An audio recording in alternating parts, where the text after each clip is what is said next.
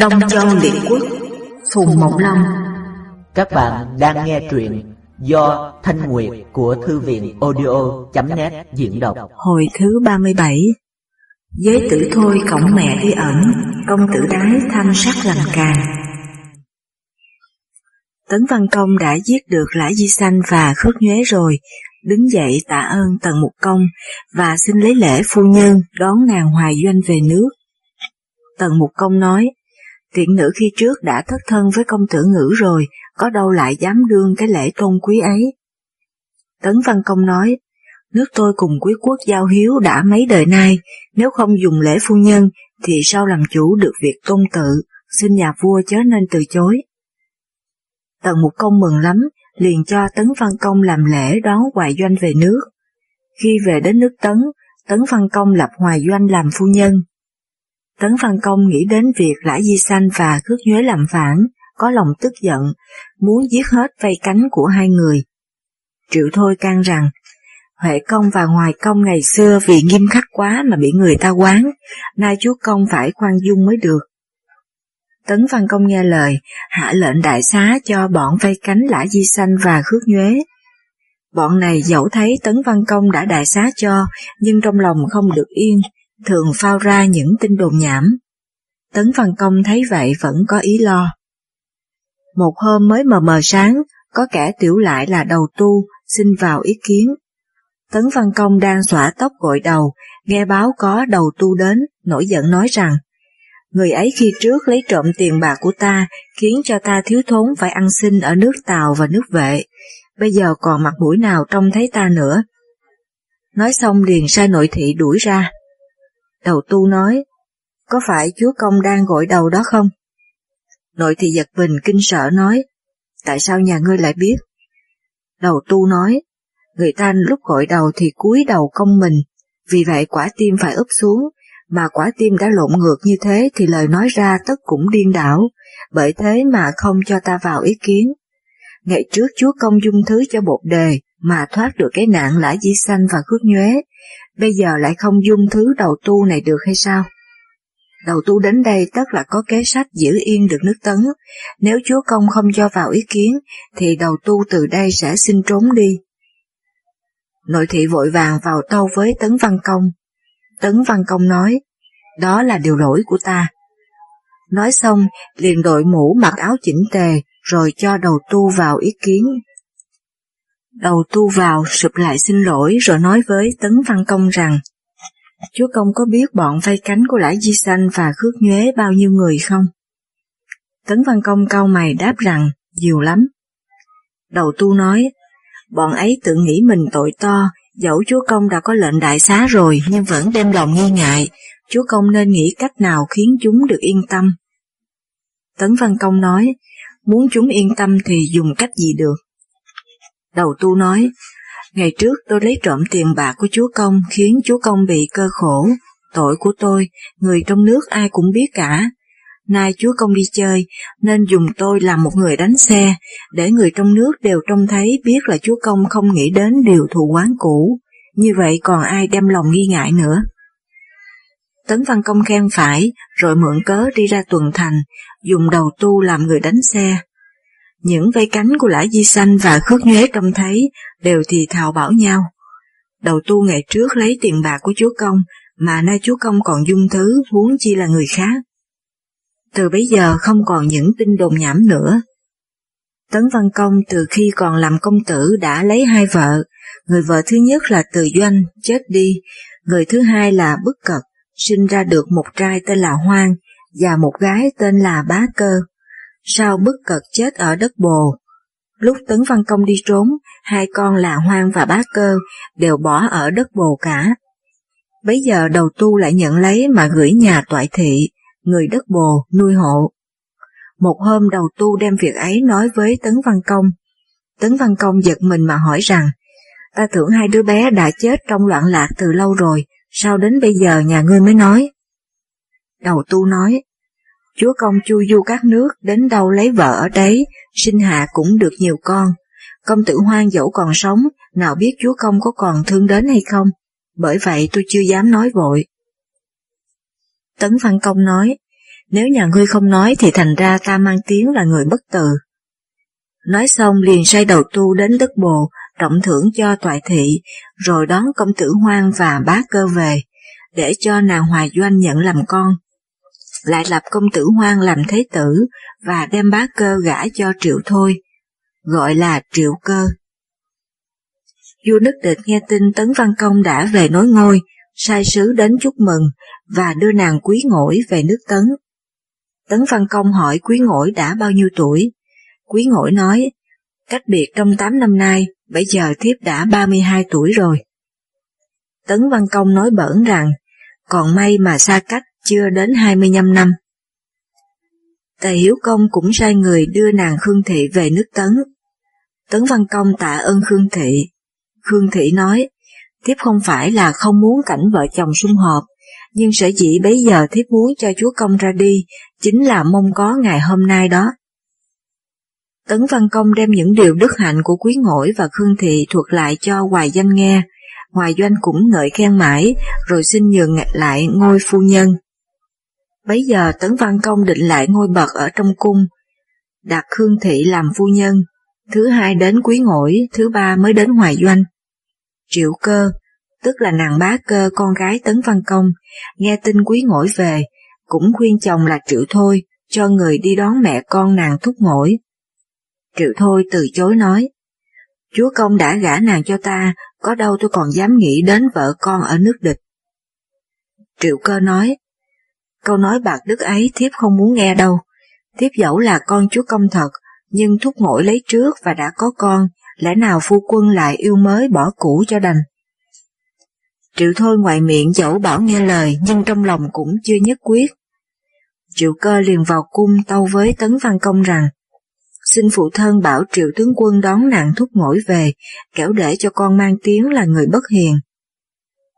Tấn Văn Công sai người sang nước địch, đón mẹ con thúc ngỗi về. Triệu cơ xin dừng thúc ngỗi làm vợ cả. Triệu thôi nhất định không nghe. Triệu cơ nói, người ta hơn tuổi mà lấy trước, thiếp ít tuổi mà lại lấy sao. Vả thiếp nghe nói con nàng tên là Thuận, năm nay đã trưởng thành, mà lại có tài, vậy thiếp nên nhường là phải, nếu phu quân không nghe, thì thiếp xin về cung. Triệu Thôi bất đắc dĩ, lại đem lời nói của Triệu Cơ tâu với Tấn Văn Công. Tấn Văn Công nói, con gái ta biết nhường như thế là phải. Nói xong liền truyền gọi mẹ con Thúc Ngỗi vào triều, rồi cho Thúc Ngỗi làm vợ cả Triệu Thôi. Thúc Ngỗi cũng cố ý xin từ chối. Tấn Văn Công giảng giải mãi, nói đó là ý muốn của Triệu Cơ, Thúc Ngỗi mới chịu nhận. Bây giờ Triệu Thuận mới 17 tuổi mà học hành thông thái, lại giỏi nghề cưỡi ngựa bắn cung. Triệu Thôi lấy làm yêu lắm. Sao Triệu Cơ cũng sinh được ba con là Triệu Đồng, Triệu quá và Triệu Anh, nhưng tài giỏi đều không bằng Triệu Thuận. Tấn Văn Công ban thưởng cho những người có công phục quốc, chia ra làm ba hạng, một là những người tòng vong, hai là những người tống khoản, ba là những người ngân hàng. Trong ba hạng ấy lại tùy theo người nào có công khó nhọc nhiều hay ít mà chia hơn kém. Những người tòng vong thì triệu thôi và Hồ Yến đứng đầu, những người tống khoản thì Loạn Chi và Khước Tần đứng đầu, những người ngân hàng thì Khước Bộ Dương và Hàng Giảng đứng đầu. Tấn Văn Công lại đem năm đôi ngọc bích ban cho Hồ Yến để đền lại viên ngọc bích ném xuống sông Hoàng Hà khi trước lại nghĩ đến hồ đột bị chết quan, truyền lập miếu ở núi Mã Yên để thờ, rồi đổi tên núi ấy là hồ đột. Tấn Văn Công ban thưởng công thần xong, lại ra một tờ chiếu treo ở cửa thành nói rằng, nếu người nào có công mà chưa được dự thưởng thì cho phép cứ tự nói ra. Hồ Thúc nói với Tấn Văn Công rằng, tôi theo chúa công từ khi còn ở đất bồ, cho đến khi chu du khắp các nước, lúc nào tôi cũng hầu hạ ở bên cạnh. Nay chúa công thưởng công cho những người tòng vong mà không nhớ đến tôi, chẳng hay tôi có tội gì. Tấn Văn Công nói, trong bọn tòng vong, người nào lấy điều nhân nghĩa mà khuyên bảo ta thì là công đầu, người nào vì ta mà bàn mưu lập kế thì là công thứ hai, người nào xông pha mũi tên hòn đạn để giữ gìn cho ta thì là công thứ ba. Còn những người nào chỉ có công theo hầu khó nhọc, mà thôi thì lại ở dưới nữa. vậy nên ta thưởng cho ba hạng trên trước, rồi sẽ đến lần nhà ngươi. Hồ thuốc thẹn mà lui ra. Tấn Văn Công truyền đem vàng lụa trong kho ban thưởng cho tất cả các tôi tớ hầu hạ, ai cũng lấy làm bằng lòng. Chỉ có Ngụy Thù và Điên Hiệt cậy mình Vũ Dũng, thấy Triệu Thôi và Hồ Yến đều là văn thần, chỉ biết làm việc tư lệnh văn thư mà lại được trọng thưởng hơn mình, có ý không phục, thường vẫn kêu ca quán giận. Tấn Văn Công nể hai người có công lao, vậy nên không nói đến. Giới tử thôi cũng là một người trong bọn tòng vong, nhưng tính khí điềm đạm. Từ khi mới về đến sông Hoàng Hà, thấy Hồ Yến có ý khoe công, đã lấy làm khinh bỉ, không muốn ở lẫn với bọn ấy. Đến lúc Tấn Văn Công lên nối ngôi, giới tử thôi chỉ vào chúc mừng một lần đầu, rồi cáo ốm về nhà, yên phận nghèo khổ, vẫn đi khâu giày thuê để lấy tiền nuôi mẹ già. Khi Tấn Văn Công ban thưởng công thần, không thấy giới tử thôi, cũng quên đi mất, không hỏi đến. Người láng giềng của giới tử thôi là giải trương, thấy giới tử thôi không được thưởng, có ý không bằng lòng. Lại thấy trên cửa thành có yết một tờ chiếu nói, nếu người nào có công lao mà chưa được chịu thưởng, thì cho phép cứ tự nói ra. Bèn vội vàng gọi cửa báo tin cho giới tử thôi biết. Giới tử thôi chỉ mỉm cười mà không nói gì cả. Bà mẹ ở dưới bếp nghe tiếng, bảo giới tử thôi rằng, Mày khó nhọc trong 19 năm trời, đã từng cắt thịt đùi để dân chúa công, sao bây giờ mày không nói ra mà lĩnh thưởng, quả mai được một vài chung thóc, chẳng còn hơn đi khâu giày thuê hay sao? Giới tử thôi nói, các con hiến công cả thải chín người chỉ có chúa công là hiền hơn cả. Huệ công và hoài công không có đức, vậy nên trời trút ngôi mà để cho chúa công. Các người theo hầu không biết ý trời, dám tự nhận là công mình. Con nghĩ lấy làm xấu hổ lắm, chẳng thà đi khâu giày mà ăn còn hơn.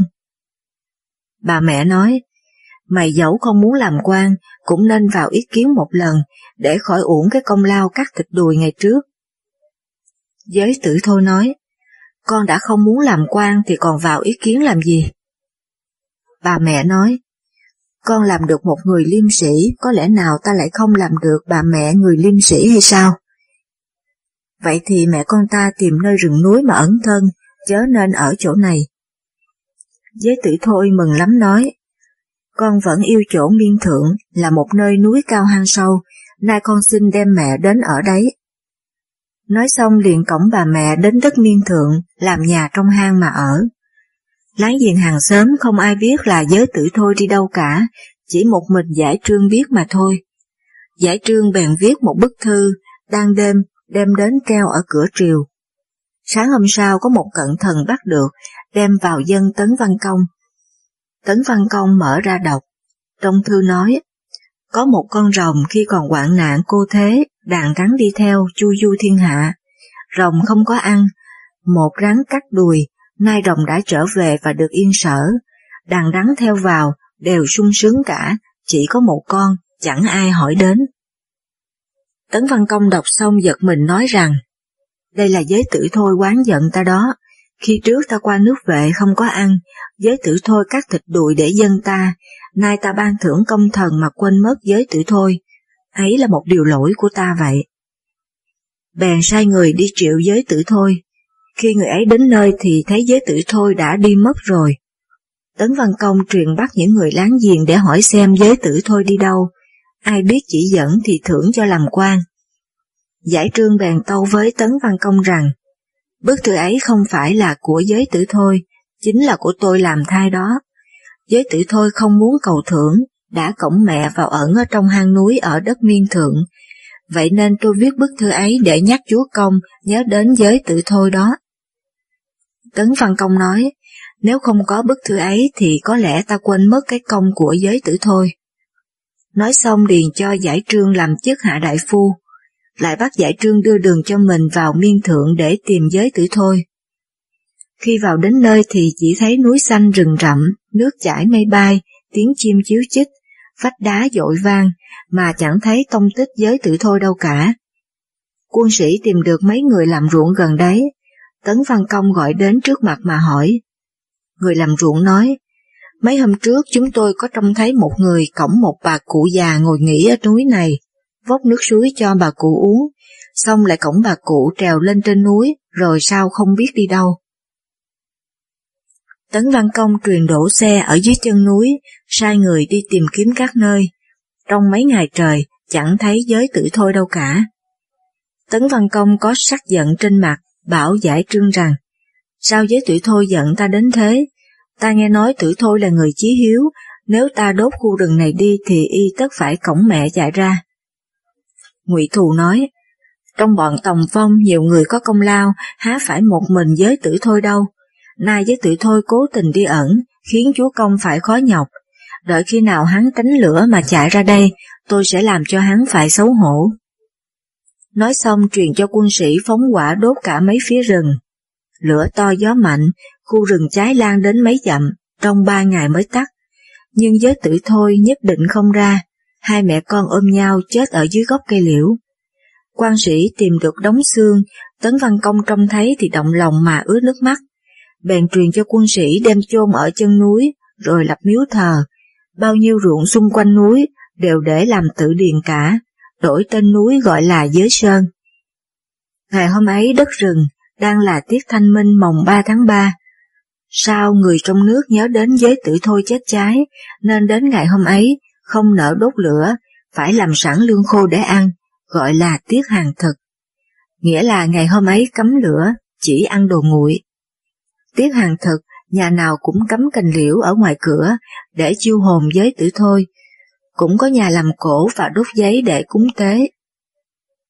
Tấn Văn Công đã ban thưởng cho công thần rồi, lại chỉnh đốn các việc chính trị trong nước, thu dùng những người có đức có tài, cứu giúp những người nghèo khổ. Từ bấy giờ trong nước mỗi ngày, một cường thịnh. Chu Tương Vương sai quan thái tể là Chu Công Khổng và quan nội sứ là Thúc Hưng đến Gia Phong. Tấn Văn Công tiếp đãi một cách long trọng khác thường. Thúc Hưng về tâu với Chu Tương Vương rằng Tấn Hầu tất làm bá chủ các nước chư hầu, ta phải thân thiện với Tấn mới được. Từ đó Chu Tương Vương sơ với nước Tề mà thân với nước Tấn. Bấy giờ Trịnh Văn Công cậy thế nước sở để hà hiếp các nước yếu, thấy vua nước hoạt, thần phục nước vệ mà không thần phục nước trịnh, liền đem quân đi đánh nước hoạt. Vua nước hoạt sợ hãi phải xin giảng hòa, nước trịnh mới rút quân về. Khi nước trịnh đã rút quân về rồi, vua nước hoạt trở lại thần phục nước vệ như trước, nhất định không theo trịnh. Trịnh Văn Công giận lắm, sai công tử sĩ Tiết làm chánh tướng, đổ Vũ Di làm phó tướng, lại cử đại binh sang đánh nước hoạt. Vệ Văn Công bấy giờ đang thân mật với thiên tử nhà Chu, liền đem việc Trịnh Văn Công đánh nước hoạt vào tâu với Chu Tương Vương. Chu Tương Vương sai quan đại phu là Du Ti Bá đến nước Trịnh mà giảng giải hộ cho nước hoạt. Trịnh Văn Công nổi giận nói, Trịnh và vệ có khác gì nhau, sao thiên tử nhà Chu lại trọng nước vệ mà khinh nước trịnh thế? Trịnh Văn Công liền bắt Du Ti Bá giam lại một chỗ, để đợi khi đánh tan nước hoạt rồi, bấy giờ sẽ tha. Du Ti Bá bị bắt, những người theo hầu trốn về báo tin cho Chu Tương Vương biết. Chu Tương Vương nổi giận mắng rằng, Trịnh Hầu khinh trẫm quá lắm, trẫm tất phải báo thù.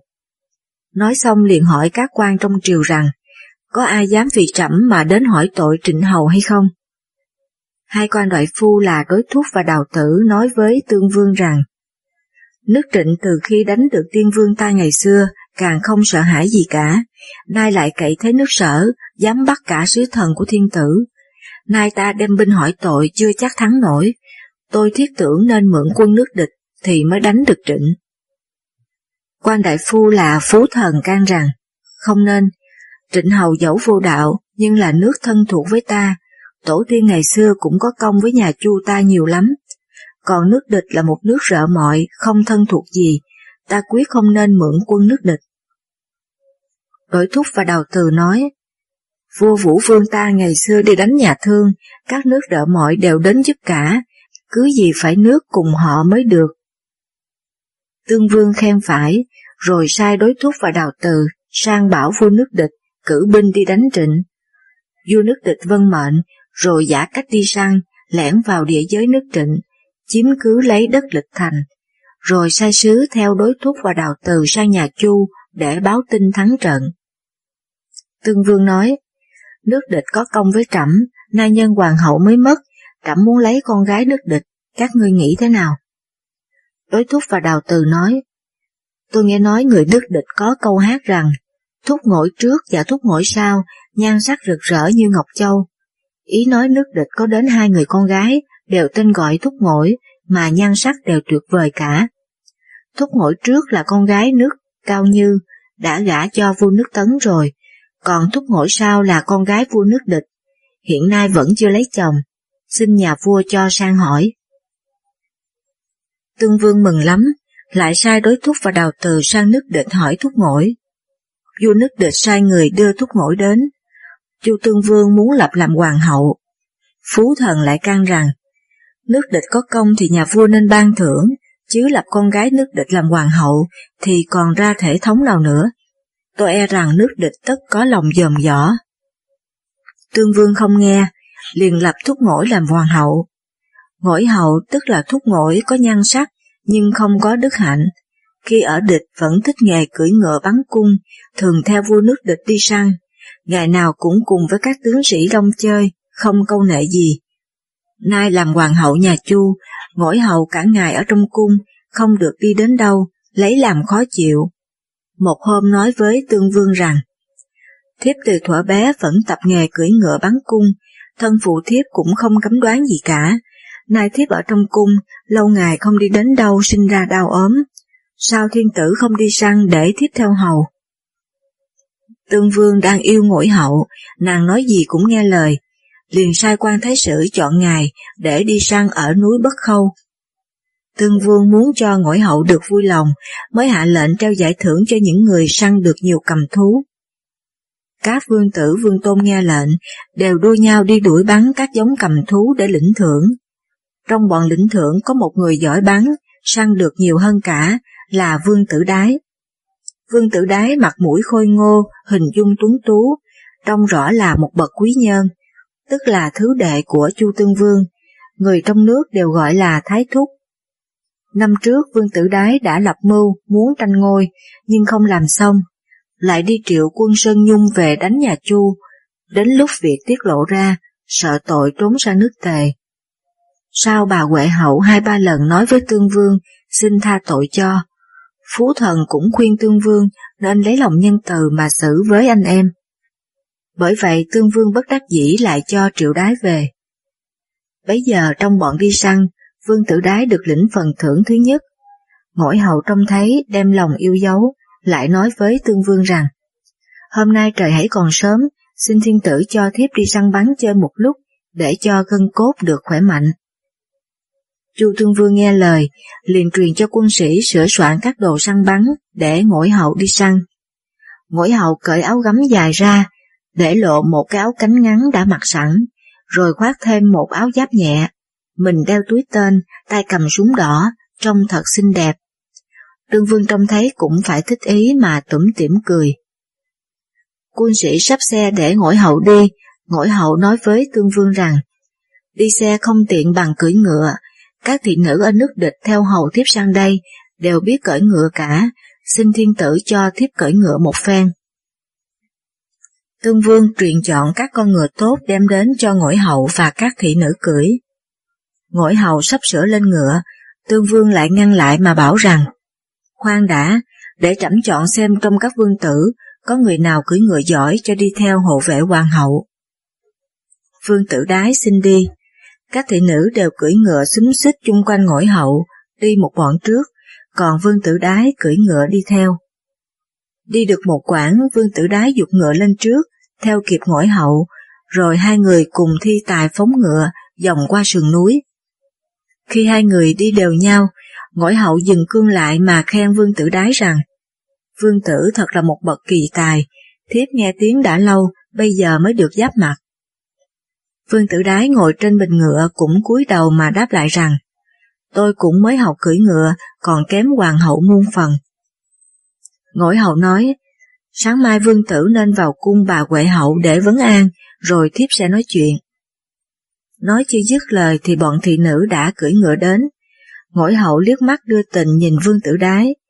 Vương tử đái xe sẻ gật đầu, rồi quay ngựa lùi lại. Vừa lúc bấy giờ ở chân núi có một đàn hưu nai chạy ra. Vương tử đái bắn luôn hai phát, được một hưu một nai. Ngỗi hậu cũng bắn trúng một hưu. Mọi người đều vỗ tay reo mừng. Ngỗi hậu quay ngựa trở về, tương vương ra đón. Ngỗi hậu đem con hưu dân nộp tương vương. Vương tử đái cũng dân nộp một hưu và một nai.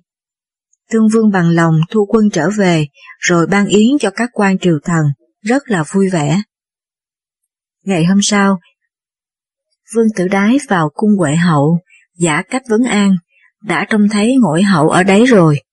Ngỗi hậu đem tiền bạc đút lót tất cả các cung nhân, cấm không được nói hở cho ai biết, rồi ngay hôm đó cùng với Vương Tử Đái tư thông. Ở trong một phòng riêng, hai bên cùng nhau quyến luyến, khi từ giả ra về, ngỗi hậu lại dặn Vương Tử Đái rằng, thỉnh thoảng Vương Tử vào cung thăm thiếp nhé. Vương Tử Đái nói, tôi chỉ sợ thiên tử sinh nghi thì làm thế nào? Ngỗi hậu nói, thiếp có thể che chở được, vương tử chớ ngại. Các cung nhân đều biết chuyện cả, chỉ vì vương tử đái là con yêu của Huệ hậu, và việc này cũng quan hệ đến thể thống, vậy nên không ai dám nói ra. Huệ hậu cũng biết vậy, lại dặn các cung nhân không được nói. Các cung nhân được nhiều tiền thưởng, đều có ý che chở cho vương tử đái, bởi vậy vương tử đái ngày nào cũng ở trong cung, suốt đêm đến sáng, mà tương vương vẫn không biết gì cả. Trong bọn cung nữ có một người tên gọi Tiểu Đông, nhan sắc cũng khá, mà lại am hiểu luật. Một hôm Vương Tử Đái đang cùng với ngỗi hậu uống rượu, sai Tiểu Đông thổi ống ngọc tiêu. Vương Tử Đái lại theo nhịp mà hát. Đến lúc Vương Tử Đái rượu sai có ý lả lơi, giơ tay nắm lấy áo Tiểu Đông để trêu ghẹo. Tiểu Đông sợ hãi cởi áo bỏ chạy. Vương Tử Đái giận lắm rút gươm đuổi theo, toan giết Tiểu Đông. Tiểu Đông vội vàng chạy đến cung Tương Vương, kể hết những chuyện Vương Tử Đái tư thông với ngội hậu.